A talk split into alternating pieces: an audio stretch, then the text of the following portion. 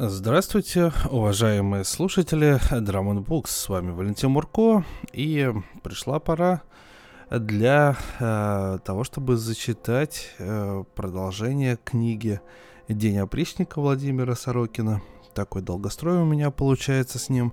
Но постепенно уже книжка идет к своему завершению. Так что когда я ее дочитаю, уже вернусь э, к привычной э, фантастике, которую вы все так любите. А, в очередной раз э, призываю подписаться на Patreon Drum Books. Ссылочка в описании к этому подкасту. На этой неделе я там выложил большой выпуск часовой, на котором зачитал отрывок из романа Стивена Кинга «Противостояние», который очень сильно напоминает то, как распространяется коронавирус Э, сейчас в мире. И, как мне кажется, маэстро ужасов смог э, предугадать э, появление этого вируса. Так что оформляйте подписку и слушайте с удовольствием дополнительные подкасты, которые выходят каждую неделю на Patreon. Ну, а мы продолжаем зачитывать День опричника и возвращаемся в покое э, государыня, э, которая оказала великую честь нашему главному герою, опричнику Комяге, чтобы он позавтракал вместе с ней. Ожидаю государыню нашу в малой столовой. Честь мне невиданная оказана разделить утреннюю трапезу с госпожой нашей. Завтракает государыня вечером обычно, если не с государем, то с кем-нибудь из внутреннего круга – с графиней Борисовой или с княгиней Волковой. С приживалками своими многочисленными она только полдничает, а это уже сильно за полночь. Ужинает государыня наша всегда с восходом солнца. Сижу за столом к завтраку готовым, розами белыми убранным, золотой посудой и хрусталем сервированным. Стоят у стен четверо слуг в кафтанах изумрудно-серебристых. Уж сорок минут минуло, а государыни все нет. Долго правит она утренний туалет свой. Сижу, думаю о госпоже нашей. Сложно ей по многим причинам. Не только из-за женской слабости, но из-за крови. Государыня наша иудейка наполовину, и никуда от этого не денешься. Отчасти поэтому столько пасквилей на нее пишется, столько сплетен и слухов рассеивается по Москве да по России. Я к евреям всегда спокойно относился. Отец мой упокойный тоже жидоедом не был. Говаривал, бывало, что каждый, кто играет на скрипке более десяти лет, автоматически евреем становится – Маманя также, вечная память ей, евреев спокойно воспринимала, но говаривала, что для государства нашего опасны не жиды, а поджитки, которые, будучи по крови русскими, ходят под жидами. А дедушка-математик, когда я отроком не хотел немецким языком заниматься, декламировал стишок им самим сочиненный, пародирующий известное стихотворение советского поэта Маяковского. Да будь я евреем преклонных годов, и то nicht zweifelnd und bitter, немецкий я выучил только за то, что им разговаривал Гитлер. Но не все были такими жидолюбами, как родственники мои. Случались и проявления, и кровь иудейская на земле российской проливалась. Все это тянулось и тлело вплоть до указа государева о именах православных. По указу сему все граждане российские, не крещенные в православие, должны носить не православные имена, а имена, соответствующие национальности их.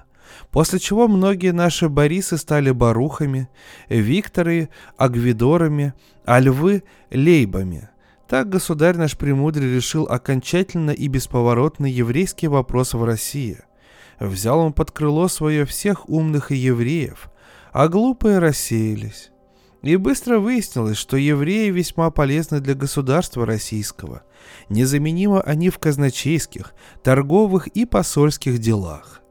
Но с государыней другое дело. Тут даже и не еврейский вопрос, а вопрос чистоты крови. Была бы государыня наша наполовину татарка или чеченка, проблема та же оставалась, и никуда от этого уже не денешься. И слава богу.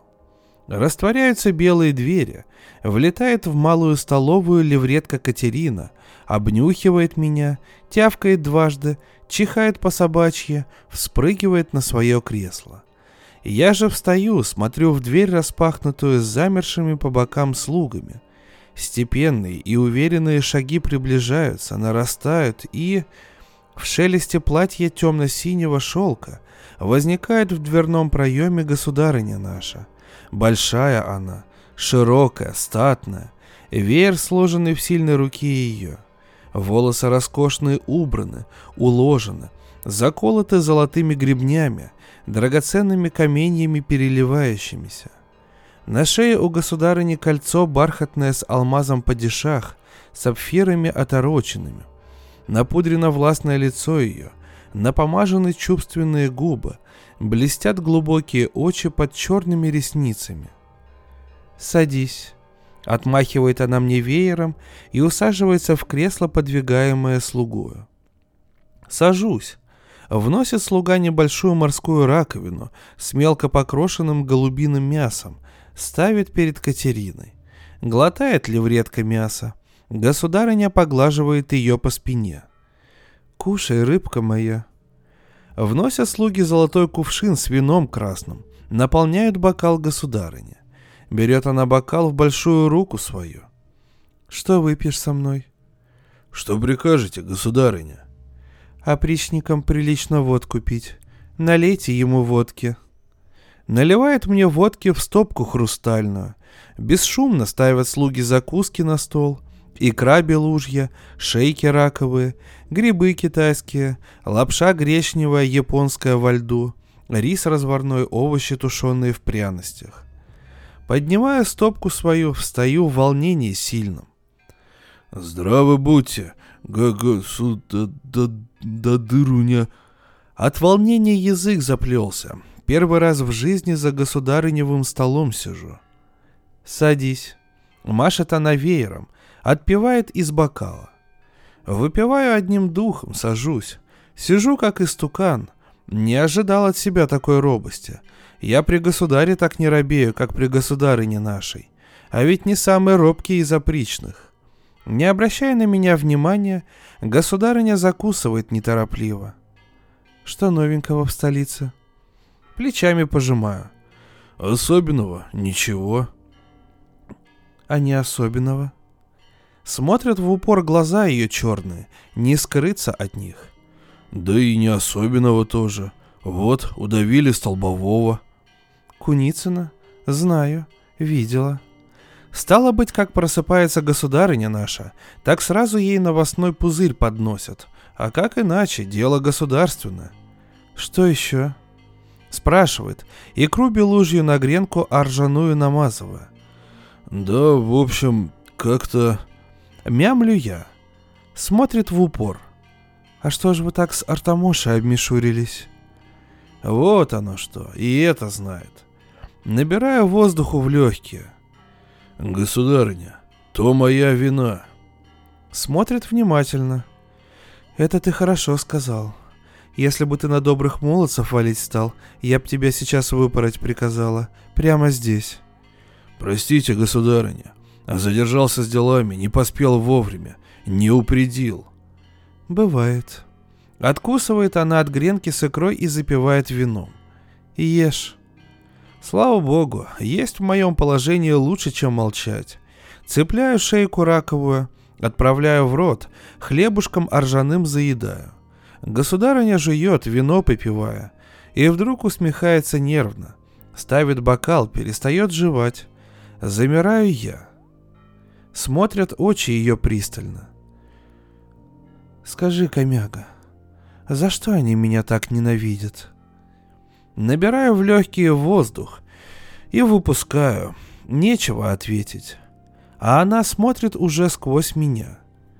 Ну, люблю я молодых гвардейцев. Что ж с того? Наполняются слезами черные глаза ее. Отирает она их платочком. Собираюсь с духом. Государыня, это горстка злобствующих отщепенцев. Взглядывает она на меня, как тигрица на мышь. Жалею, что рот открыл. Это не горстка отщепенцев, дурак. Это народ наш дикий. Понимаю. Народ наш не сахар, работать с ним тяжело. Но другого народа нам Богом не дадено. Молчу. А государыня, забыв про еду, кончик сложенного веера губам своим прижимает. Завистливы они, потому как раболепны, подъелдыкивать умеют, а по-настоящему нас, властных, не любят и никогда уже не полюбят. Случай представится, на куски разорвут. Собираюсь с духом. Государыня, не извольте беспокоиться. Свернем мы шею этому Артамоша. Раздавим как вож. Да при чем здесь Артамоша? Бьет она веером по столу, встает резко. Я тут же вскакиваю. Сиди. Машет мне. Сажусь. Левретка ворчит на меня. Прохаживается государыня по столовой. Грозно платье ее шелестит. Артамоша, разве в нем дело? Ходит она взад-вперед, бормочет что-то себе. Останавливается, веер на стол бросает. Артамоша, это жены столбовые, мне завидующие, еродивых настраивают, а те народ мутят. От жен столбовых через юродивых в народ ветер крамольный дует. Никола Волоколамский, Андрюха Загорянский, Афоня Останкинский. Что про меня несут, а? Ну? Да это псы смердящие, государыня. Ходят по церквам, распускают слухи мерзкие. Но государь запретил их трогать. Мы-то их давно бы... Я тебя спрашиваю, что они говорят? Ну, Говорят они, что вы по ночам китайской мазью тело мажете, после чего собаку и оборачиваетесь. И бегу по кабелям. Так? Так, государыня. Так при чем здесь Артамоша? Он же просто слухи перепевает. Артамоша. Ходит она, бормоча гневно. Очи пылают. Берет гюкал, отпивает, вздыхает. Да, перебил ты мне аппетит. Ладно, Пшел вон. Встаю, кланяюсь, пячусь задом. Погоди. Чего ты сказал, Просковья хотела? Сельди балтийской, семян папоротника и книг. Книг? А ну пошли за мной, а то забуду. идет государыня вон из столовой. Распахиваются двери перед ней. Поспеваю следом. Проходим в библиотеку. Вскакивает с места своего библиотекарь-государыня, очкарик замшелый, кланяется. «Чего изволите, государыня?» «Пошли, Тереша». Семенит библиотекарь следом. Проходит государыня к полкам, много их, и книг на них уйма. Знаю, что любит читать с бумаги мама наша. И не только зловещих мопсов. Начитана она. Останавливается, смотрит на полки. Вот это будет хорошо и долго гореть. Делает знак библиотекарю. Снимает он с полки собрание сочинения Антона Чехова. «Отправишь это Просковье», — говорит государыня библиотекарю. «Слушаюсь». Кивает тот книгами вороча. «Все». Поворачивается мама наша, идет вон из книгохранилища. Поспешаю за ней. Вплывает она в покои свои — Двери позолоченные распахиваются, звенят бубны, тренькают балалайки невидимые, запевают голоса молодецкие. Ты ударь-ка мне толстой палкой по спине, палка знатная, спиноватная. Встречает государыня свора приживалов ее — Воют они радостно, верещат, кланяются, много их, разные они. Здесь и шуты, и монахини-начетчицы, и калики-перехожие, и сказочники, и игруны, и наукой покалеченные пельмешки, и ведуны, и массажисты, и девочки вечные, и колобки юктрические. «С добрым утром, маму!» Сливается вой приживалов воедино. «С добрым утром, душевные!» Улыбаются им государыня. Подбегают к ней двое старых шутов, Павлушка ешь и Дуга леший. Подхватывают под руки, ведут расцеловывая пальцы. Круглолицый Павлушка бормочет неизменное свое. «Васть! Васть! Васть!» Волосатый дуга ему подкрякивает. «Евгазия! Евгазия! Евгазия!» Остальные пританцовывать начинают, смыкаются вокруг государы непривычным хороводом, и сразу вижу, подобрело лицо ее, успокоились брови, остыли глаза. «Ну, как вы тут без меня душевные?» Вой и в ответ. «Плохо, мама, плохо!» Валится, приживала перед мамой на колени. Пячусь я к выходу. Замечает. Камяга. Замираю. Манит пальцем казначея. Достает из кошелька золотой, кидает мне. За труды. Ловлю, кланяюсь, выхожу. Вечер. Снег идет. Едет мерен мой по Москве. Держу я руль, а в кулаке золотой сжимаю. Жжет он мне ладонь, словно уголек. То не плата, то подарок. Небольшие деньги, всего червонец. А дороже тысячи рублей он для меня. Государыня наша в душе всегда бурю чувств вызывает. Описать их трудно. Как бы две волны цунами сталкиваются, сшибаются. Одна волна ненависть, другая любовь. Ненавижу я маму нашу за то, что государя позорит, веру народную во власть подрывает. Люблю же ее за характер, за силу и цельность, за непреклонность и за белую, нежную, несравненную, безразмерную, обильную грудь ее, видеть которую мне иногда краешком глаза, слава Богу, удается. А внезапные повечерние смотрины эти ни с чем не сравнимы увидеть искоса грудь государыни нашей. Это восторг, господа хорошие. Однако жалко, что предпочитает государыня наша гвардейцев опричникам, и предпочтение ее вряд ли переменится. Ну, да это бог ей судья.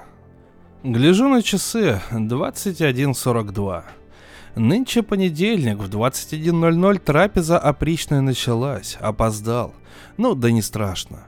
Общая трапеза по вечерне у нас токмо по понедельникам и четвергам в батиных хоромах проводится.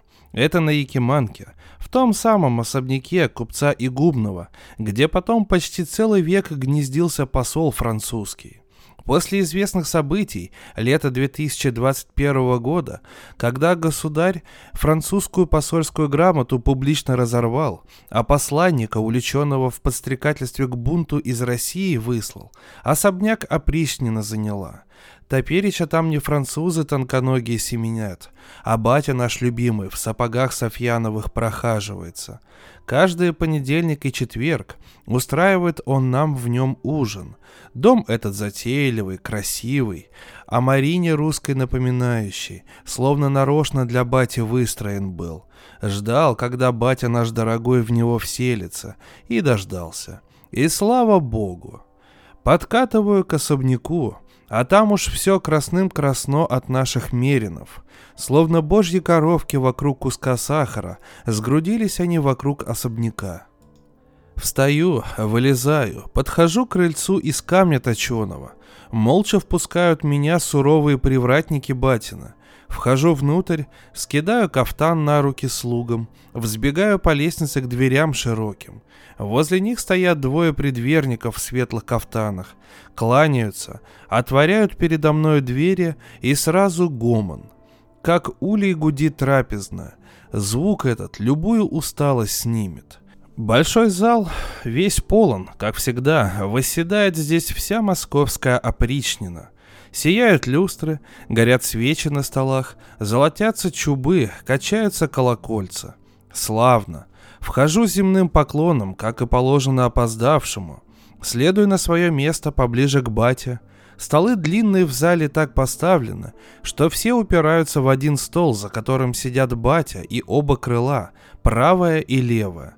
Усаживаюсь на свое законное место, четвертым от бати справа, между шелетом и правдой. Подмигивает мне батя, а сам пирожок надкусывает. Опоздание тут грехом не считается. У всех нас дела бывает, и за полночь затягиваются. Подносит мне слуга чашу с водой, омываю руки, отираю полотенцем. И глядь, как раз перемена блюд. Вносят слуги батины индюшек жареных. А на столах только хлеб да кислая капуста. В будние трапезы батя разносолов не любит. Из питья – когор в кувшинах, квас да вода ключевая. Водки в будни здесь пить не положено. Наливает мне правда когору. Что, брат Комяга, захлопотался? Захлопотался, брат, правда. Чокаюсь с правдой, с шелетом, осушаю бокал свой единым духом и сразу вспоминаю, что давно не ел обстоятельно. У государыни, как всегда, от волнения кусок в горло не лез. Голод не тетка, пирогом с визигой не угостит. Вовремя, ох, вовремя ставит слуга на стол рядом со мною блюдо с индюшкой, обложенное картошкой печеной да репою пареной. Тащу себе ногу индюшачью, впиваясь зубами. Хороша, поупрела в батиной печи славно. Шелет крыло кромсает, причмокивает. Нигде так хорошо не поешь, как у бати нашего. Святая правда. Рыгает правда. Что верно, то верно. Бормочу, сочное мясо индюшачье проглатывая. Батя наши накормит и обогреет, и заработать даст, и уму-разуму научит. Гляжу краем глаза на батю, а он, родимый, словно почуяв одобрение наше, быстро подмигивает, да и сам закусывает, как всегда, неспешно. За ним, родным, мы все как за стеною каменной, и слава богу. Ем, а сам батин стол оглядываю. По краям, там, где крылья опричные кончаются, как обычно гости уважаемые сидят. И сегодня тоже – Справа широкоплечий митрополит Коломенский, седобородым параксилиархом из Елоховского, десятипудовый председатель Всероссийского общества соблюдения прав человека со значком СМА, улыбчивый отец Гермоген, духовник государыня, какой-то моложавый чин из торговой палаты, торгпред Украины Стефан Голобородько и старый друг бати-предприниматель Михаил Трофимович Пороховщиков – Слева неизменный главный врач опричнины Петр Сергеевич Вахрушев с вечным помощником Бао Цаем. Осанистый одноглазый командир кремлевского полка, певец песен народных Чурила Володьевич, вечно недовольный Лосюк из тайного приказа, чемпион России по кулачному бою Жбанов, круглолицый председатель счетной палаты Захаров, батин егерь Вася Охлобыстин, окольничий Говоров и главный кремлевский банщик Антон Мамона. Поднимает батя бокал свой с когором, а сам встает. Стихает гомон, возвещает батя зычным глазом. «Здоровье государя нашего!» Встаем все с бокалами. «Здоровье государя!» Выпиваем до дна. Когор не шампанское, быстро не выпьешь. Цедим, крякаем, утираем усы до бороды, усаживаемся. И вдруг, как гром с неба, радужная рамка на потолке зала, да более родное узкое лицо с темно-русой бородкой, государь. Благодарю вас, опричные. Разносится голос его по залу. «Слава государю!» — воскрикивает батя. Подхватываем троекратным. «Слава! Слава! Слава!» «Гойда!» — отвечает государь и улыбается. «Гойда! Гойда! Гойда!» Валом девятым несется по залу. Сидим, лица к нему подняв. Ждет солнце наше, пока успокоимся. Смотрит тепло, по-отечески. Как день прошел. Слово и дело, хорошо. Слава Богу, государь. Выдерживает паузу государь наш. Обводит нас взором прозрачных глаз своих. Дела ваши знаю. За службу благодарю. На вас надеюсь. Гойда! Выкрикивает батя. Гойда! Гойда! Подхватываем мы. Гудит потолок от голосов наших. Смотрит с него государь. Хочу посоветоваться. Смолкаем мы в раз. Таков государь у нас, советы ценит. В этом великая мудрость его, в этом и великая простота. Поэтому и процветает под ним государство наше. Сидим, дыхание затаив. Медлит солнце наше, произносит по поводу закладных.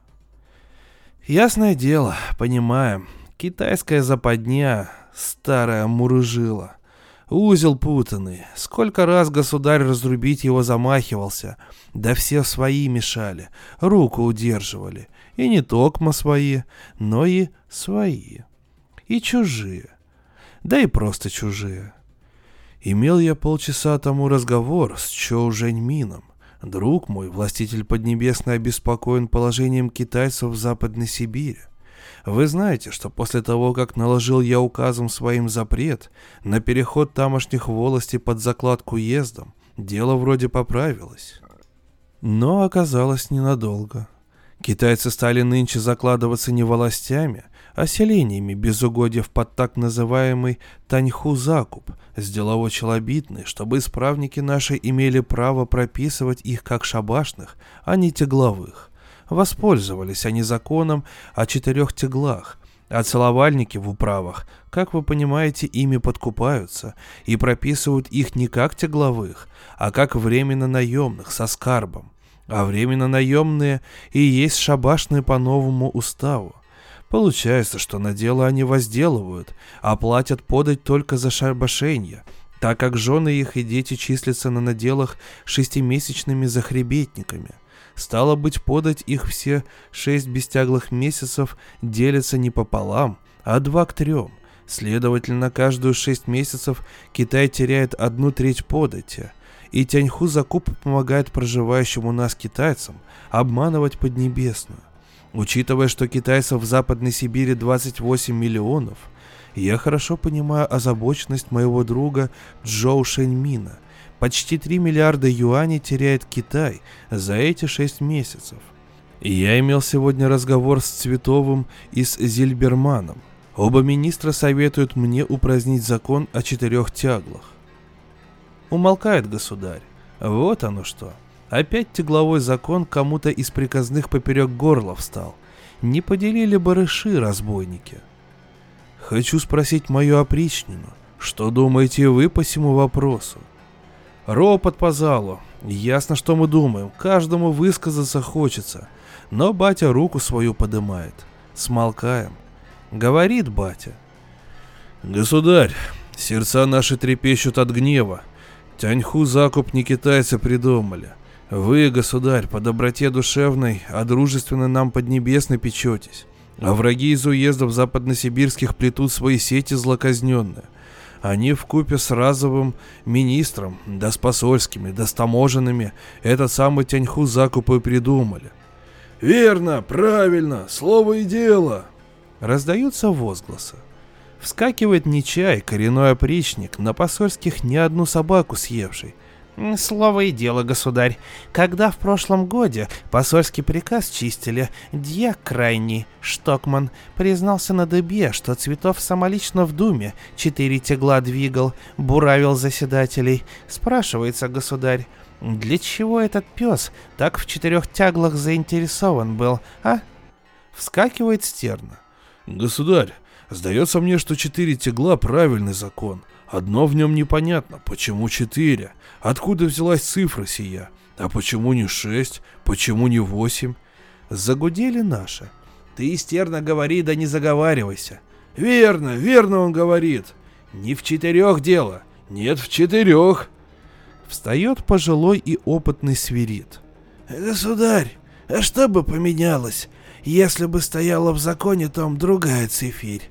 К примеру, не четыре тегла брала бы семья китайская, а восемь увеличилась бы подать в два раза. Нет. А почему, спрашивается? А потому что не дали бы увеличиться приказные. Вот оно что. Загудели. Верно. Дело, говоришь, свирит. Не в Китае враги сидят, а в приказах. Тут я не выдерживаю. Государь, четыре тегла, закон правильный. Да только мы прогнули его не в ту сторону. Исправникам не деловые челобитные нужны, а черные закладные. Вот они на всем законе и едут. Одобряет правое крыло. Верно, комяга, не в законе дело. А левое противится. Не в закладных дело, а в законе. Вскакивает бубен из левого крыла. Китайцы шесть тягол осилят. От этого России сии токмо прибыток будет. Надобно, государь, закон по другому числу переписывать, подать увеличивать, тогда и закладываться не поедут. Некогда будет спину разогнуть. Верно, неверно. Встает потыка, молодой, но на хитрость цепкий. Государь, я так мыслю. Колю будет шесть тягал или восемь, тогда вот что случиться может. Семьи у китайцев большие, начнут они делиться да дробиться, да будут прописываться по двое да по трое, чтобы подать скостить, а потом все одно закладываться двинут, но уже не как шабашники, а как бессемейные захребетники. Тогда по закону они могут тегло сдавать на исполу нашим. А наши возьмут два тегла, а на третьем отстроятся, да и продадут назад китайцам. И получится, что те уже со скарбом на тегло сядут. Тогда такой китаец женится на нашей и вообще никакой подати китайской. Гражданин России. Шум, гул. Молодец, Потыков, корень зрит. Недаром он до опричнины на таможне дальневосточной служил. Батя от удовольствия аж кулаком по столу хватил. Молчит государь смотрит на нас с потолка внимательным, серо-голубым взглядом своим. Успокаиваемся мы. Снова тишина повисает в зале. Молвит государь. Что ж, я выслушал мнение ваше. Благодарю вас. Я рад, что опричнина моя по-прежнему умом востра. Решение по закону о тяглах я приму завтра, а сегодня я принимаю другое решение – почистить тамошние уездные управы. Рев восторга. Слава богу, дождались варюги западносибирские. Вскакиваем. Ножи из ножен выхватываем, воздымаем. Гойда, чистка! Гойда, чистка! Гойда, чистка! С размаху втыкаем ножи в столы, хлопаем в ладоши так, что люстры дрожат. Гойда, мети метла! Гойда, мети дотла! Гойда, мети начисто!» Гремит раскатисто голос батя. «Выметай! Выметай!» Подхватываем. «Выметай! Выметай!» Хлопаем, пока руки не заболят. Исчезает лик государев. Поднимает батя бокал. «Здоровья государя! Гойда! Гойда! Гойда!» Пьем, садимся. Слава богу, будет нашим работа. Крякает шелет. Давно пора. Вкладываю я нож в ножны. Тамошние управы червями кипят. Негодующе трясет золотым чубом правда. Гул трапезную наполняет. За батиным столом разговор вспыхивает. Всплескивает пухлыми руками толстый председатель Общества прав человека. «Отцы мои, доколе России нашей великой гнуться прогибаться перед Китаем. Как в смутное время прогибались мы перед Америкой поганой, так теперь перед Поднебесной горбатимся. Надо же, государь наш печется, чтобы китайцы правильно свою подать платили. Вторит ему Чурила Володевич. Верно говоришь, Антон Богданович. Они к нам в Сибирь понабились, а мы еще должны об их податях думать. Пущай нам больше платят. Банчик Мамона головой лысо качает. Доброта государя нашего границ не знает. Оглаживает седую бороду параксилиарх. А добротою государевой приграничные хищники питаются, жвалы их ненасытны. Откусывает батя от ноги индюшачьей, жует, а сам ногу ту над столом воздымает. Вот это откуда, по-вашему? Оттуда, батя! Улыбается Шелет. Правильно, оттуда. И не только мясо, хлеб и то китайский едим.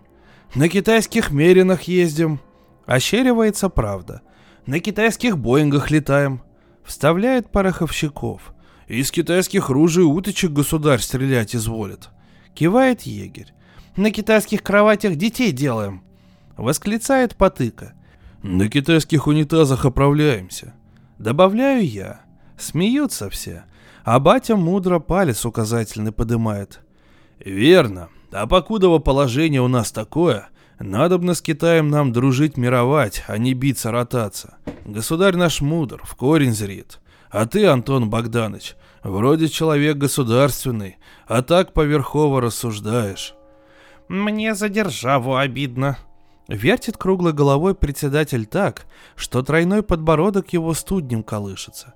Держава наша не пропадет, не боись. Главное дело, как государь говорит, каждому на своем месте честно трудиться на благо Отечества. Верно? Верно. А коли верно, за Русь, за Русь, за Русь, Гойда, за Русь, за Русь. Вскакивают все. Сходятся бокалы со звоном. Не успеваем допить, как новая здравится. Кричит бубен. За батю нашего, Гойда! Гойда, Гойда! За родимого! Здравия тебе, батя! Удачи на супротивцев! Силушки! Глаза зоркого! Пьем за рулевого нашего. Сидит батя, пожевывает, квасом когор запивает, подмигивает нам, а сам вдруг два мизинца в замок сцепляет. Банька! Ух ты, мать честная! Сердце сполохнуло. Не померещилось ли? Нет. Держит батя мизинцы замком, подмигивает. Кто надо, видит знак сей. Вот так новость.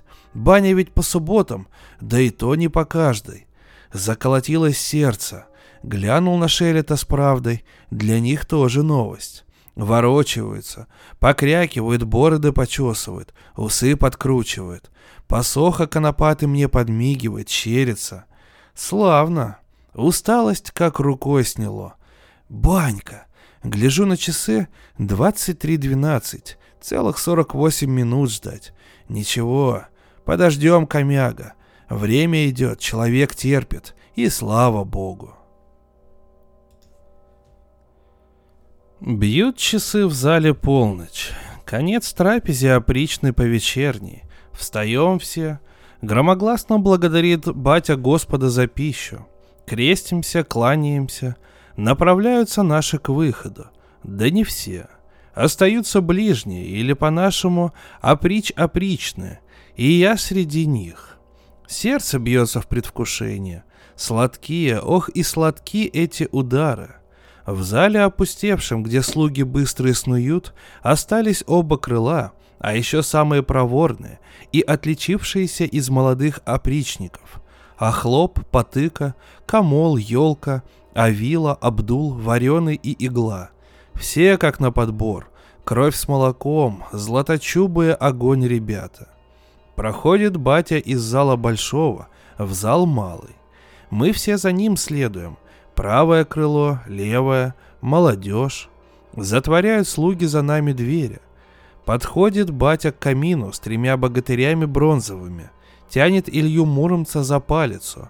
Открывается рядом с камином проем в стене. Ступает батя первым, в проем сей, а мы по положению за ним. Едва вхожу я туда, сразу запах банный в ноздри шибает. И от запаха того голова кружится, кровь в висках молоточками серебряными стучит. Баня батя. Спускаемся по каменной лестнице полутемной вниз, вниз. Каждый шаг туда — подарок, ожидание радости. Одного понять не могу. Почему батя решил сегодня баню обустроить? Чудеса. Сегодня и златостерлядью насладились, да еще стало быть и попаримся. Вспыхивает свет, отворяется предбанник. Встречают настроя батиных банщиков.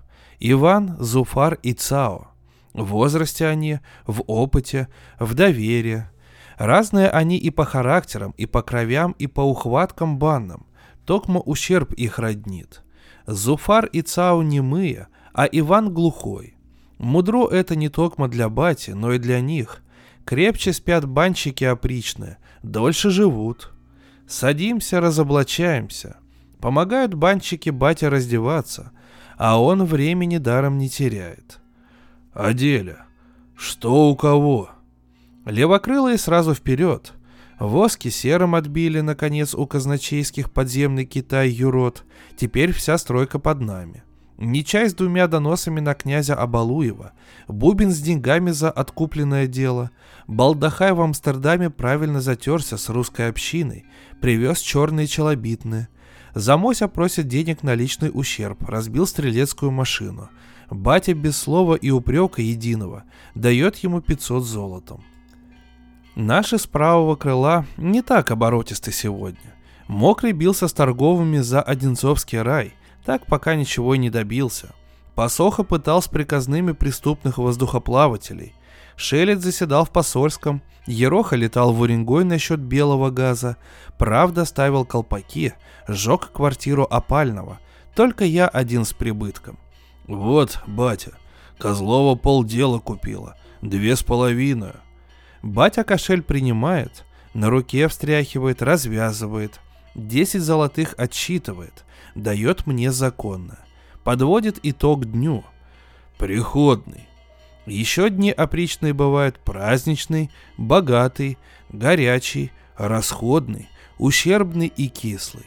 Молодые сидят, слушают, уму-разуму набираются. Исчезают деньги и бумаги в белом квадрате, светящемся в стене старой кладки – Спускают банщики с бати порты. Шлепает он руками по коленям. А у меня для вас новость, господа опричные. Граф Андрей Владимирович Урусов голый. Сидим оторопело. Балдахай рот первым раскрывает. Как так, батя? А вот так. Чешет батя муде увесистая, обновленная. Снят по указу государевому со всех должностей. Счета арестованы. Но это еще не все. Обводит нас командир взором испытующим. Дочь государя, Анна Васильевна, подала на развод с графом Урусовым. Вот это да! Это действительно новость. Государева семья. Не сдерживаюсь. Ёб твою мать! Сразу же мне батя справа, кулаком в челюсть. Охальник. Прости, батя, нечистый попутал, не сдержался. Еби свою мать, дешевле выйдет. Ты же знаешь, батя, померла мать моя. На жалость пробиваю. Еби в гробу. Молчу, утираю из подницы губу рассеченно. Я из вас дух охальный смутный повыбью. Грозит нам батя. Кто уста матом сквернит, тот в опричнине не задерживается. Притихаем. Так вот, Продолжает он. На развод, стало быть, подала дочь государева. Думаю, патриарх их не разведет, а митрополит московский развести может. Может, понимаем. Очень даже может. Запросто. Но тогда у русов будет совсем голый. Даже очень голый. Мудро государь внутреннюю политику кроет, ох, мудро. С семейной стороны, коли глянуть, что ему пасквиль этот? Мало ли чего крамольники подпольные понапишут. Все-таки как-никак зять, супруг дочери любимой. А коли с государственной стороны приглядеться, завидное решение, лихо. Недаром государь наш всем играм городки да шахматы предпочитает. Просчитал он комбинацию многоходовую, размахнулся, да со всего плеча и метнул биту в своих же. Выбил из круга внутреннего жирного зятя, и сразу любовь народную к себе вдвое, втрое укрепил. Круговых озадачил, не зарывайтесь. Приказных подтянул. Во как государственный муж поступать должен. Нас опричных ободрил. Нет в России новой неприкосновенных. Нет и быть не может. И слава богу. Сидят оба крыла, головами покачивают, языками подсокивают. Урусов голый, не верится даже. Вот те раз, Москвой ворочал. В фаворе государевом сиял. Дела ворошил, людишек тасовал. На трех Роллс-Ройсах ездил. Что верно, то верно. Три Роллс-Ройса были у Урусова. Золотой, серебряный и платиновый. А топереча на чем же он поедет? Спрашивает Ероха. На хромой козе и электрической. Отвечает Замося. Хохочем. Ну, да и это не последняя новость. Встает голый батя. Слушаем. К нам он сюда подъедет, в баньку. Попариться, до защиты попросить. Кто встал, снова сели. Это уж совсем ни в какие ворота. У русов к бате? С другой стороны, ежели здраво рассудить, куда ему теперь соваться-то голому? Из Кремля его государь вышиб. Деловые от него шарахнутся, приказные тоже – Патриархия его заблуд не пригреет. К Бутурлину они друг друга терпеть не могут. К государыне Падчерица ее презирает за разврат, она падчерицу ненавидит, а мужа падчерицы, хоть уже и бывшего, и подавно. В Китай графу дорога закрыта. Джоу Шэньмин, друг государев, против его воли не пойдет. Что же графу делать? В имение отсиживаться, дождать, когда мы с метлами прикатим? Вот он и решился, от отчаяния, к бате с поклоном. Правильно, голому токма в баньку и дорога. Вот такие у нас пироги с опилками. Подытоживает батя. А теперь баня. Входит батя первым в банные хоромы, а мы голые, аки Адамы первородные, за ним. Баня у бати богатая, потолки сводчатые, колоннами подперты, пол мраморный, мозаичный, купель просторная, лежаки удобные. Из парной уже хлебным духом тянет. Любит батя с кваском попариться. И сразу команда от него. Правое крыло. В бане своей батя полный главнокомандующий. Устремляемся в парную.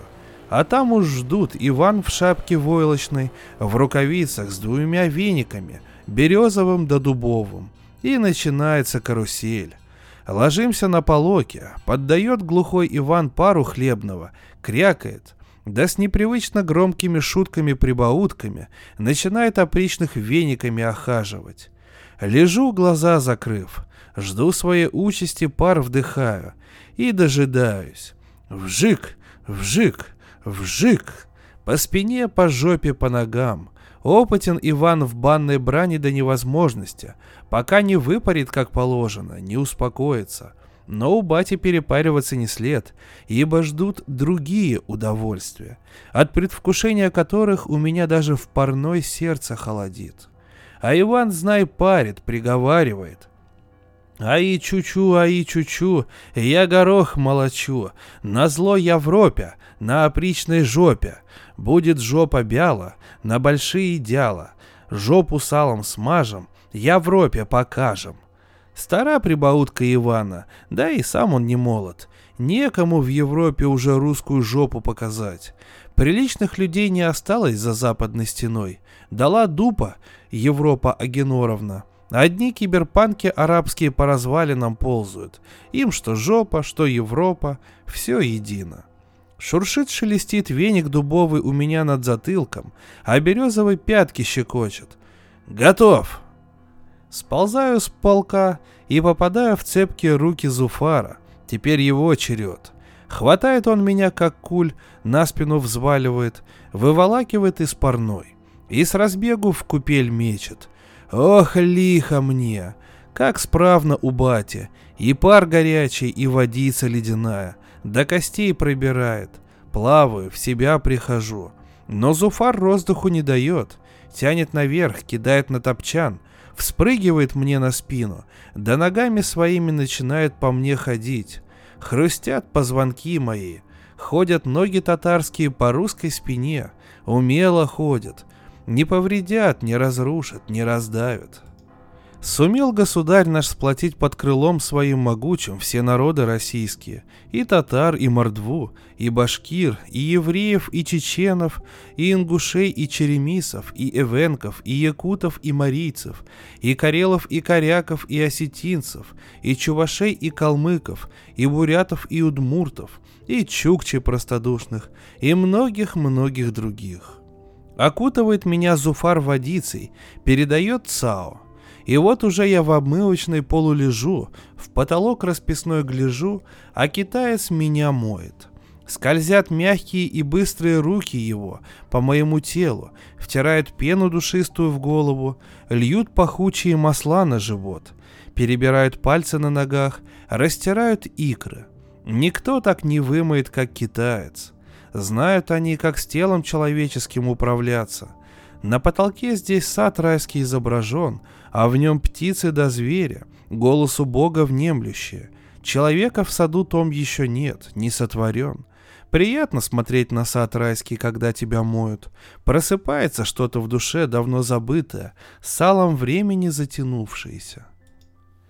Окатывает Сао водицей прохладной из липовой шайки, помогает встать. Бодрость и готовность охватывают после китайского мытья. Прохожу в главный зал. Здесь постепенно все собираются, через русско-татарско-китайский конвейер пройдя. Чистыми розовыми телами на лежаки плюхаются, безалкогольные напитки потягивают, словами перебрасываются, уж и шелет самоси выпарились, и мокрый стал просто мокрым, и воск с кряканьем рухнул на лежак, и Ероха благодарно охает, и Чапыш с бубном жадно квас глотают, в себя приходя. Велика сила братства банного, все тут равны, и правые, и левые, и старики, и молодь. Намокли чубы позолоченные, растрепались. Развязались языки, расплелись. «Самося, а ты куда этому полковнику въехал-то?» В бок тиранул на повороте со стоженки. Харя Стрелецкая струхнул, из кабины не вылезал. Потом ихние приехали с квадратом, с рукой. Постовой свернулся. Я в хорошее не прошел, ну и с дубьем бодаться не стал. Братья, новый кабак открылся на Моросейке, кисельные берега. Любо-дорого, кисель 12 сортов, водка на липовой почке, зайцы в лапше, девки поют. На Масленицу государь спортсменов одаривать будет. Гиревикам по водородному, городошникам мотоциклы курдючные, бабам-лучникам по шубе живородящей. Короче, заперлись гады, а шутиху батя запретил пользовать. Дом-то не опальный, газ и лучи тоже нельзя. Ну, мы по старинке в нижнюю квартиру, то да сё наверху враги. Попросили их по-государственному. Они с чемоданом да с иконами вышли. Мы подпалили, дырки сделали, стали верхних выкуривать. Думали отопрутся, а те в окно. Старший на забор печенкой, а младший с ногой выжил, потом показания дал. Авдотья Петровна самолично жопу своей огромадной ломала унитаза. Вот те крест. Ерох, а Ерох? Чего тебе? А где мой пирог? Вот дурень, яйца подбери, по полу катаются. Бубин, а правда, что теперь серые прибытки в торговой закрывают в круговую через целовальников? Не, через целовальников токмо надбавки проходят, а серые по-прежнему крытые подьячьи правят. Во враги, никакой кочергу их не выковыришь. Подожди, брата хлоп, до осени. Всех повыковырим. Осень, осень, жгут корабли. Молодой, ты где кололся? В Новохудоносере. Красиво. Особливо, низ с драконами. Я тоже хотел вокруг охлупья табун диких лошадей пустить, а колун воспротивился. Разрушит композиционное равновесие, говорит. Правильно, брат, у тебя охлупье, зело волосато, а ежели выводить, зияние получится нелепое. На то зияние токмо две рожи поместится. Цветова да Зильбермана. Хе-хе, уморил Есия. Новый Козлов бьет получше, чем Double Eagle. Кладку в два кирпича прошибает, с поражением на вылете, а у них полтора, зато отдача у нас по увесистей. Ну и хорошо, крепи десницу, Дай-ка, брат мокрый, мне кваску глотнуть. Глотни, Христа ради, брат потыка. Заладили, откуп, откуп. Какого рожна мне копать под откупа? Там палку не срубишь, а шишек набьешь. Оха-моха, не любит меня брат Ероха. Стукнул в лоб бузатер. Слыхали, почему государь третью трубу перекрыл? Шато Лафит опять ко двору не поставили, говнодавы европейские. Пол вагона в год и то не набирается. А кому там нынче вино нужно? Киберпанки кумы спьют. Последним, как всегда, сам батя парится. Пропускают банчики широкое тело батина через руки свои, подводят к нам, подхватываем родного. Батя с легким паром, чтоб в косточки пошло, на здоровье, в становой хребет, в кровотвор. Пышет жаром батина тело. Ох, пресвятая, квасу! Тянутся к родному чаши серебряные. «Испей, родимый!» Обводит батя нас очами осоловелыми, выбирает. «Воск!» Подает воск чашу батя. Конечно, сегодня левые в фаворе.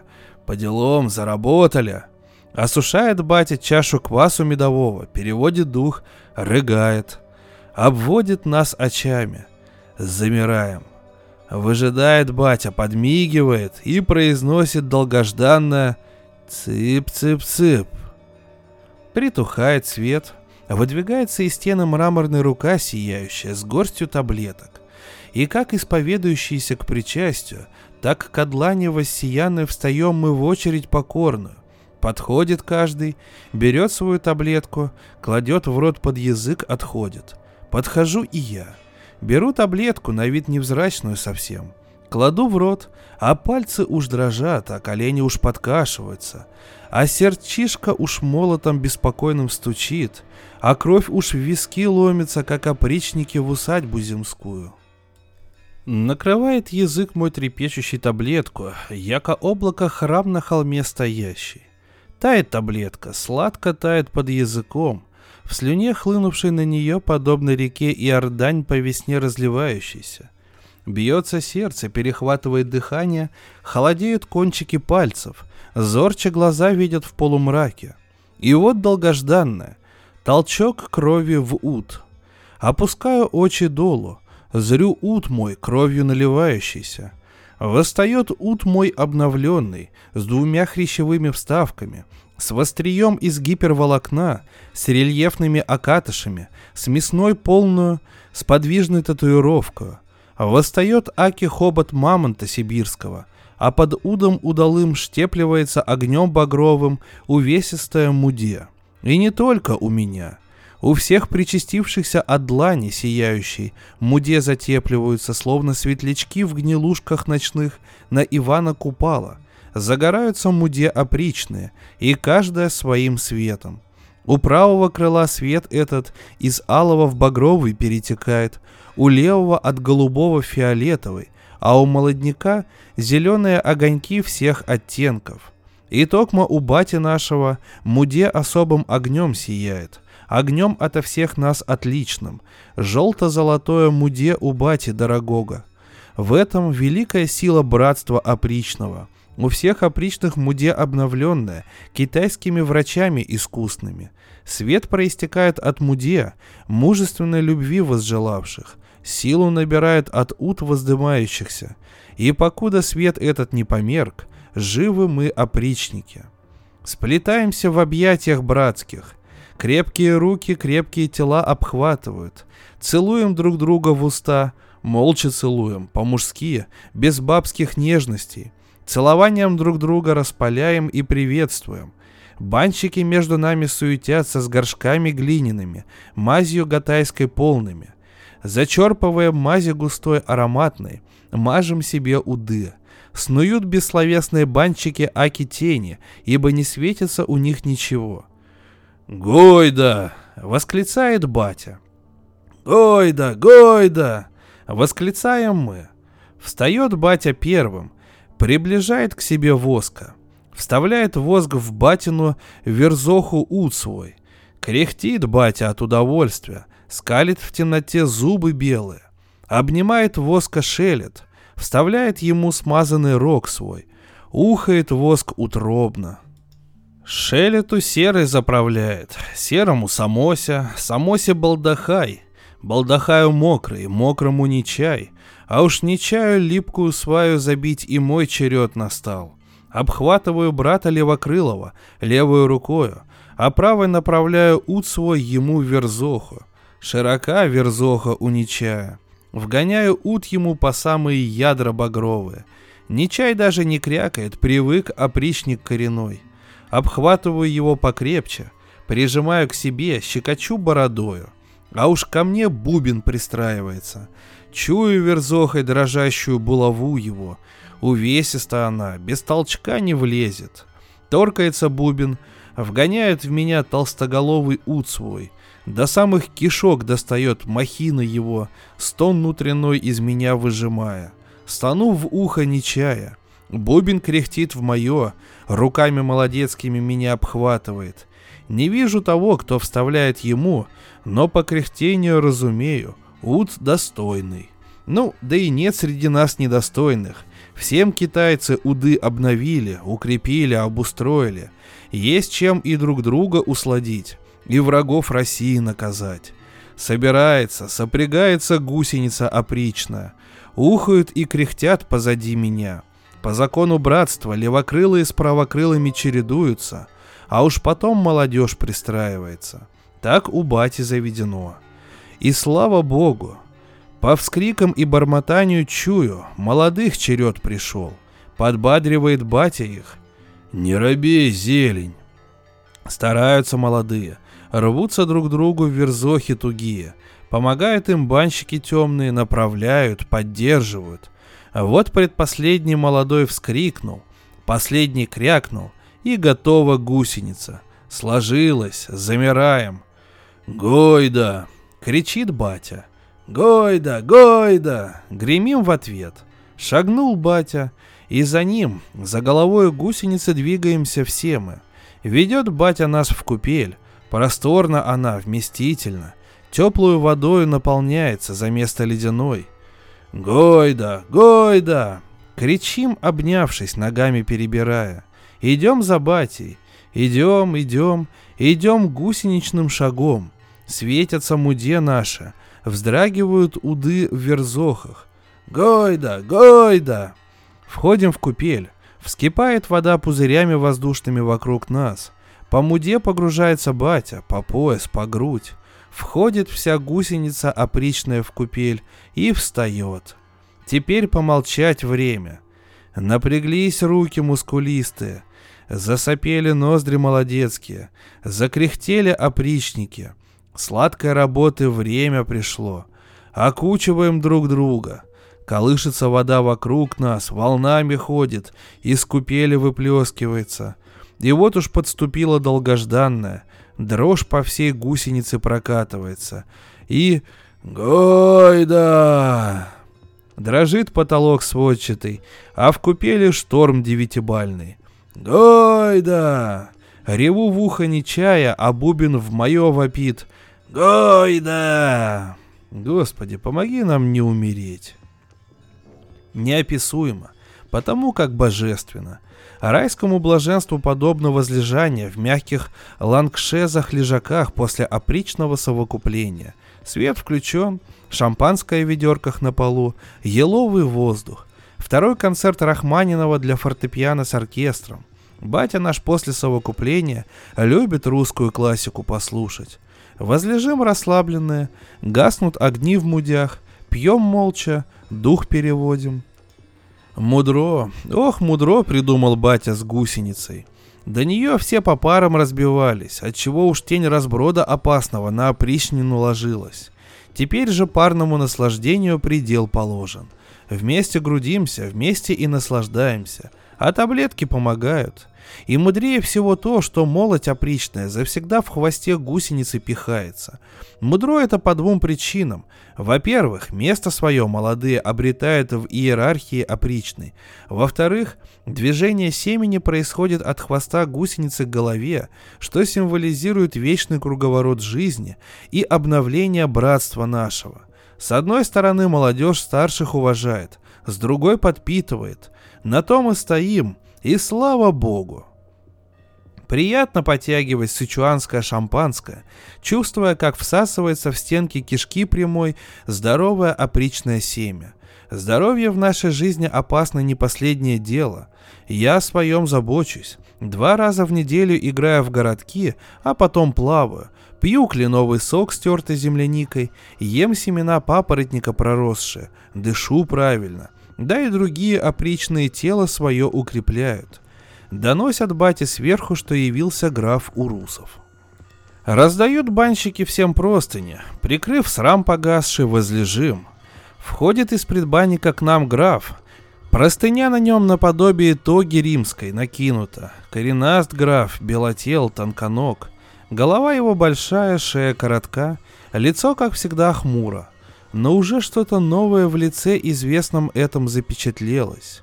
Смотрим молча на него, как на призрак. Ранее видеть мужа сего доводилось нам лишь во фраках или в расшитых золотом кафтанах. «Здорово будьте, господа опричники», — произносит граф своим глухим голосом. «Здравы будьте, граф», — отвечаем в разброд. Молчит батя возлежа, Находит его граф глазами своими невеселыми. «Здравствуй, Борис Борисович!» И кланяется в пояс. Челюсти у нас отвисают. Это круто. Граф Урусов, всесильнейший, недоступнейший, могущественней. Кланяется в пояс бате нашему. Так и хочется древних вспомнить. Сик транзит Глория Мунди. Приподнимается батя неторопливо. Здрав будь, граф. Ответно кланяется, скрещивает на животе руки, молча глядит на графа. На голову батя наш выше Урусова. Вот решил навестить тебя. Нарушает тишину граф. Не помешаю. Гостю завсегда рады, пар еще есть. Я небольшой охотник до бани. Разговор у меня к тебе срочный, отлагательства нетерпящий. Уединимся? У меня, граф, от опричнины секретов нет. Спокойно батя отвечает, знак банщикам делает. Шампанского?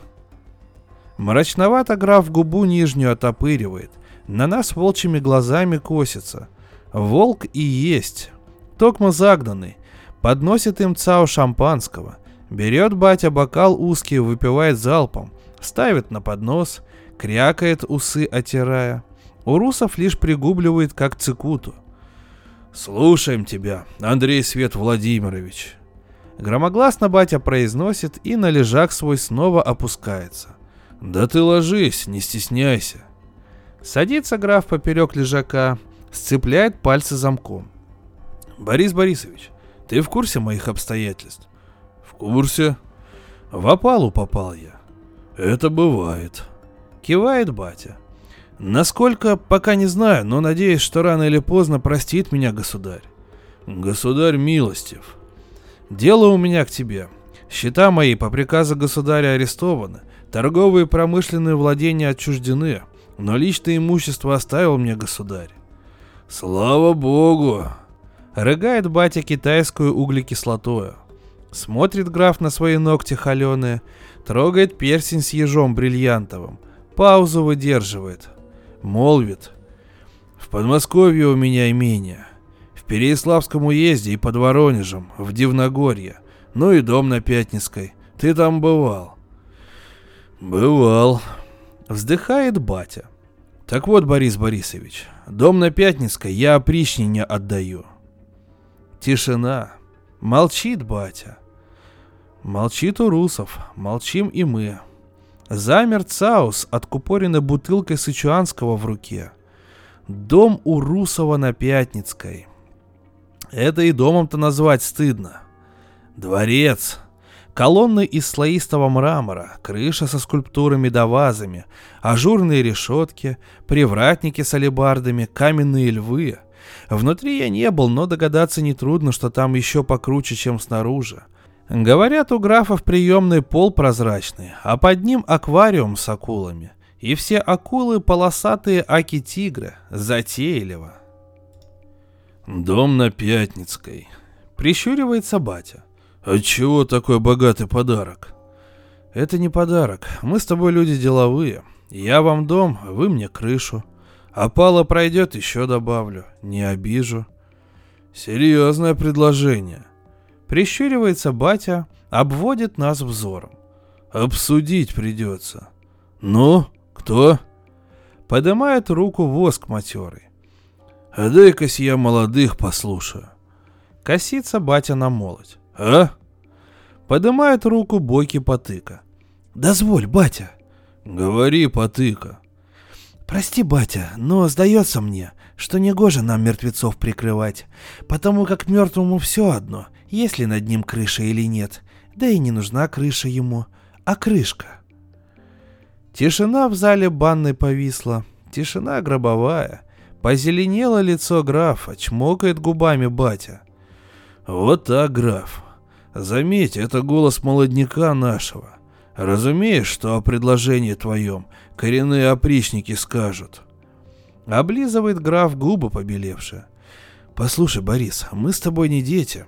Какой мертвец, какая крышка. Ну, попал я государю под горячую руку. Но это же не навсегда. Государь знает, сколько я сделал для России. Год пройдет. Простит он меня. А вы с прибытком останетесь. Морщит лоб батя. Думаешь, простит? Уверен. Что, опричники, думаете? Простит государь графа, али нет? Нет. Хором отвечаем. Разводит батя руками крепкими. Вот видишь. Слушай, вскакивает граф. Хватит дурака валять. Мне не до шуток, я потерял почти все. Но богом клянусь, все вернется, все вернется. Вздыхает батя, встает, на Ивана опираясь. Ты, граф, просто Иов. Все вернется.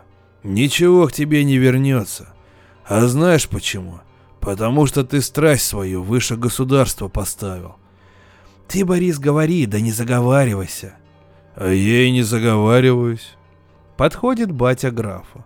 Ты думаешь, за что на тебя государь осерчал? За то, что ты есть в огне любишь. За то, что дочь его срамишь. Нет, не за это.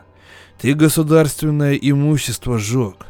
Стало быть, против государства пошел. И против государя. Дом Бобринская, ее собственность. Причем здесь государь? Да при том, садовая ты голова, что все мы дети государева, а все имущество наше ему принадлежит, и вся страна его. Тебе ли не знать это? Ничему тебя жизнь не научила, Андрей Владимирович. Был ты зятем государя, а стал бунтовщиком, да и не просто бунтовщиком, а гадом, падалью гнилой. Яростью темной вспыхивают глаза графа. «Что? Ах ты пес!» Вкладывает батя два пальца в рот, свистит. И как по команде молодые графы бросаются, хватает. «В купель его!» Командует батя. Срывает опричники с графа простынь, швыряет в купель. Всплывает граф, отплевывается. «Ответите, псы! Ответите!» Глядь, а у молодых в руках ножи возникают. Вот это новость. Вот те и ясен пень. Почему я не знал? Каю графу отмашку дали. Встают молодые с ножами по краям купеля. «Гойда!» — кричит батя. «Гойда! Гойда!» — кричат молодые. «Гойда! Гойда!» Остальные подхватывают.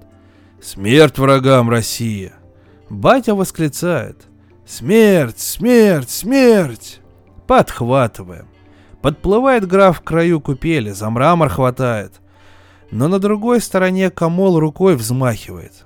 Летит нож молнии, графу в спину сутулую впивается, по самую рукоять.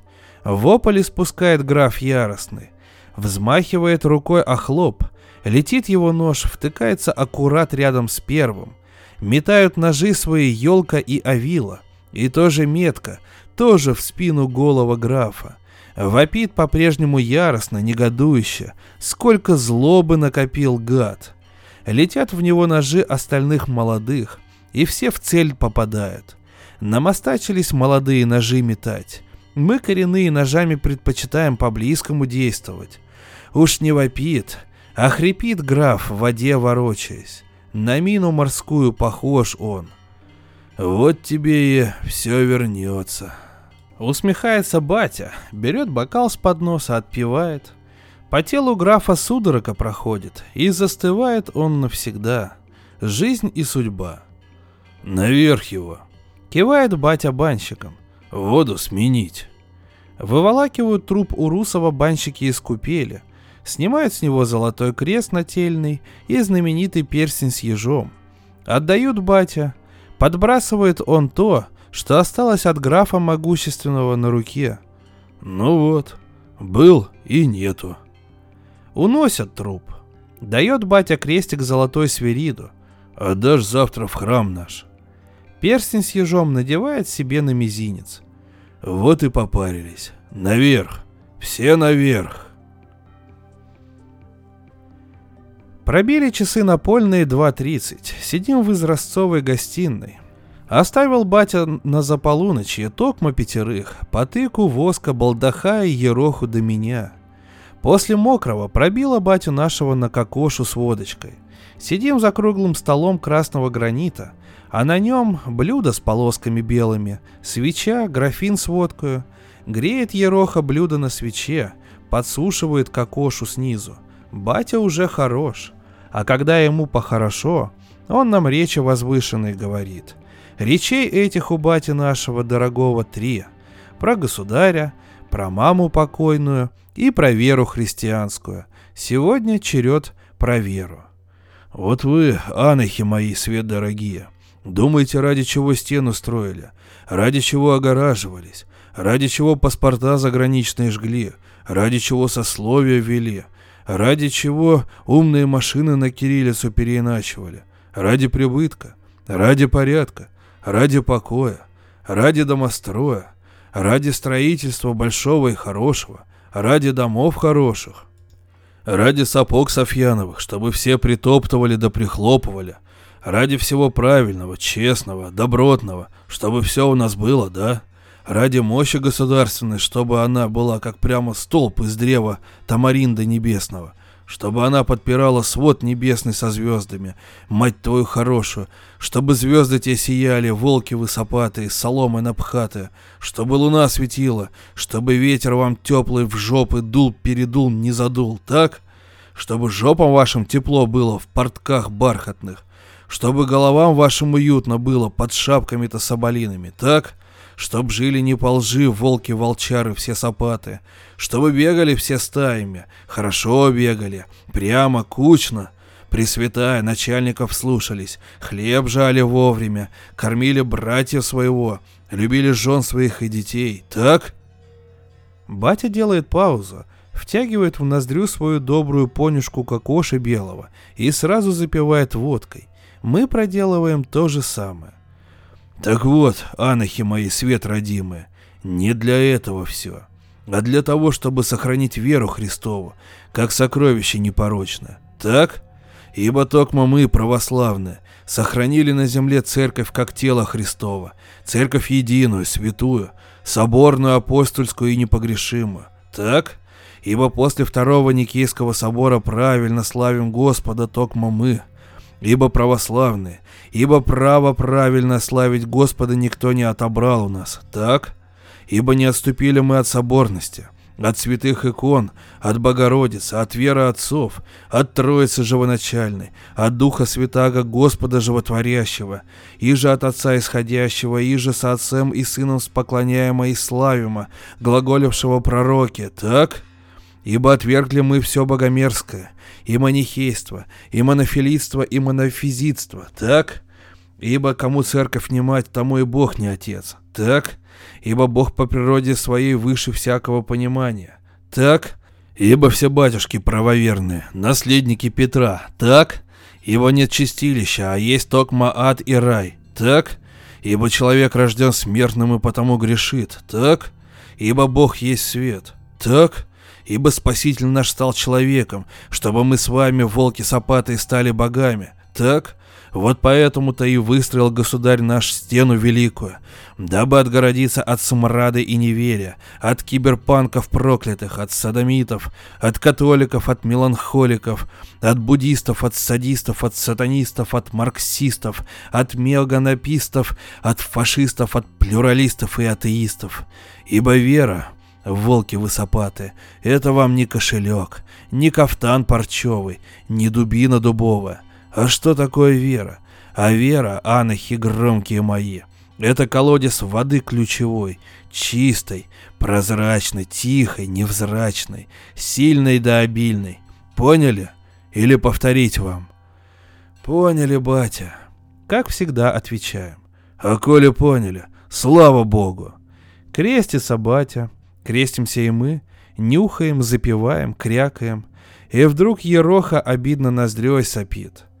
«Чего ты?» Поворачивается батя к нему. «Прости, батя, коли слово тебе поперек скажу». «Ну?» «Обидно мне». «Чего тебе обидно, брат Ероха?» «Что ты перстень столбового на палец себе надел». «Дело, — говорит Ероха. Смотрит на него батя с прищуром, произносит громко. «Трофим!» Возникает слуга батин. «Чего изволите, хозяин?» «Топор!» «Слушаюсь». Сидим мы, переглядываемся. А батя на нас поглядывает да улыбу давит. Входит Трофим с топором. Снимает батя перстень с мизинца. Кладет на стол гранитный. «Давай!» С полуслова понял все верный Трофим. Размахивается, да обушком по перстню. Только брызги алмазные в стороны. Вот так. Смеется батя. Смеемся и мы. Вот это батя наш. За это любим его, за это бережем.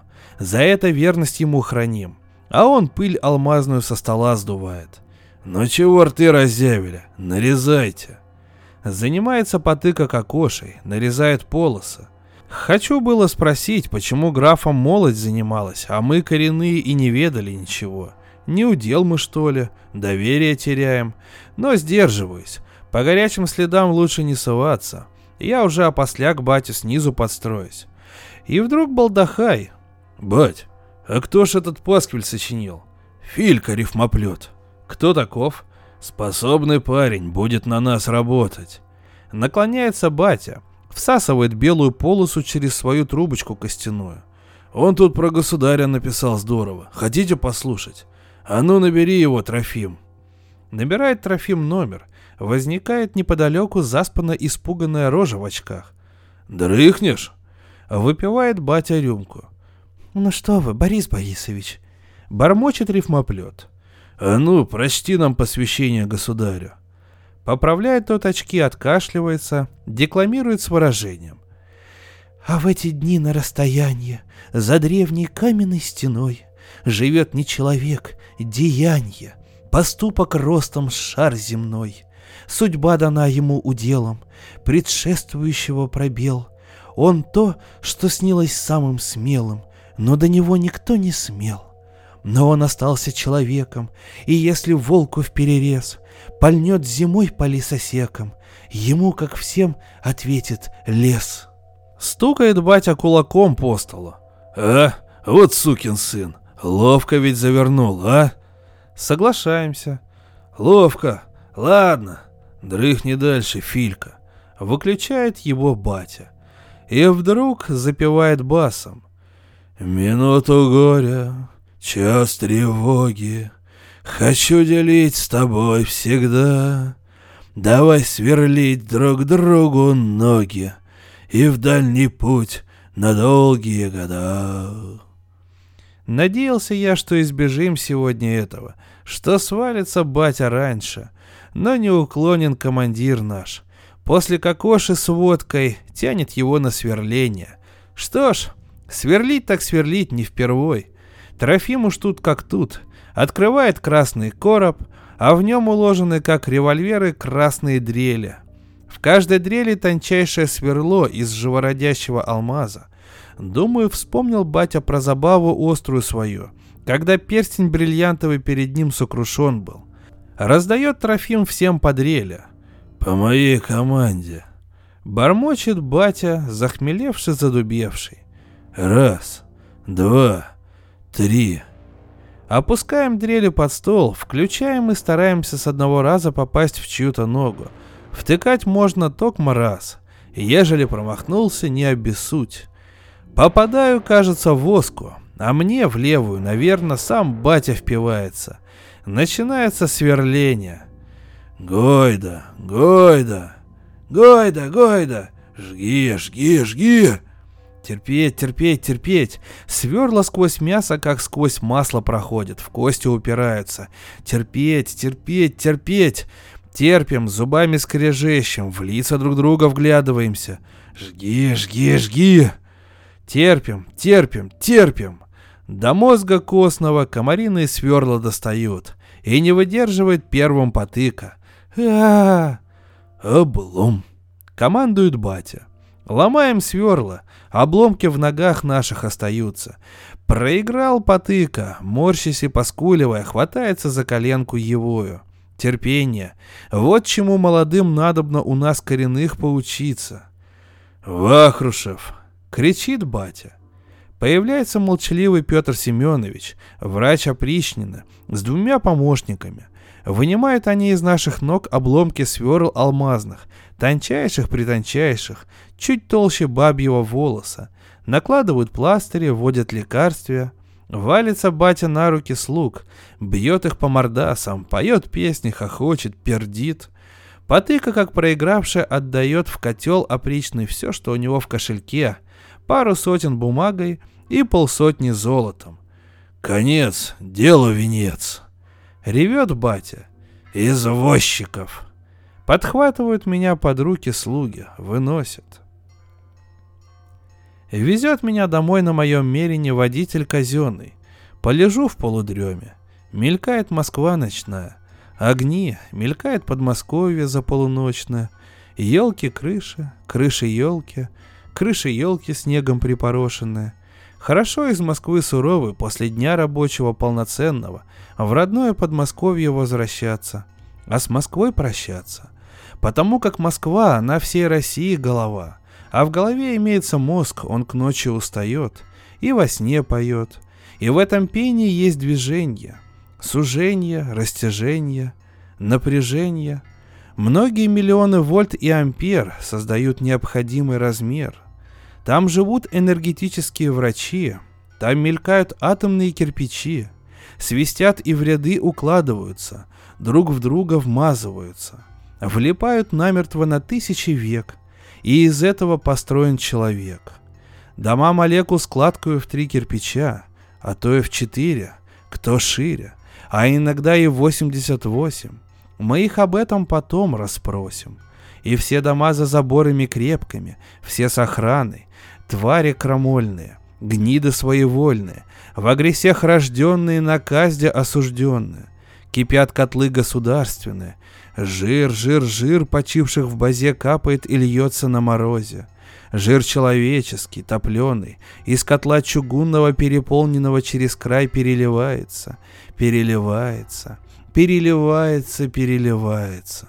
Льется поток жира непрерывный, застывает на морозе лютом, перламутром.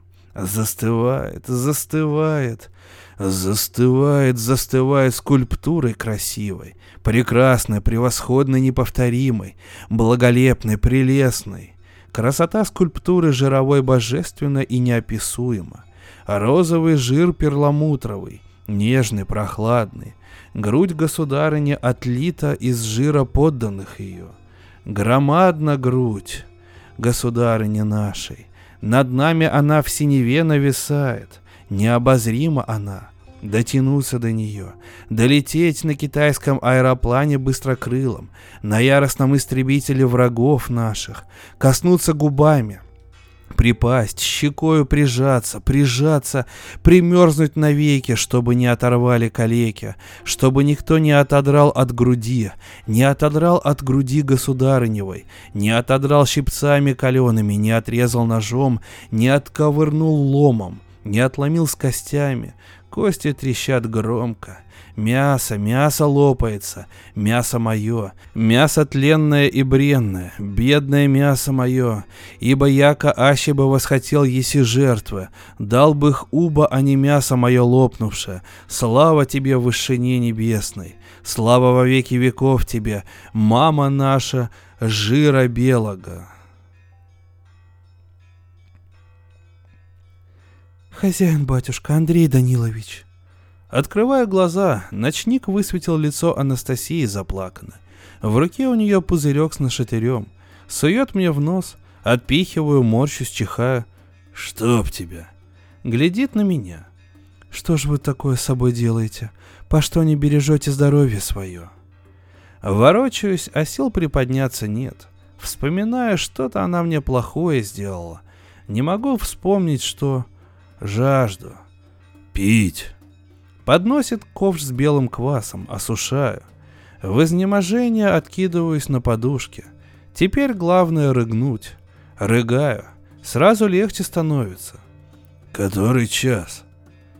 Половина пятого. Утра? Утра, Андрей Данилович. Стало быть, я еще не ложился. Вас в беспамятстве доставили. Где Федька? Тут я, Андрей Данилович. Возле постели возникает хмурая рожа Федьки. Звонил кто? Никто не звонил. Что дома творится? Нянька творогом отравилась, рвало ее желчью. Танька просится в среду к своим, на Кристина. В ванной опять игольчатый душ подтекает. Я уже послал по сетке вызов.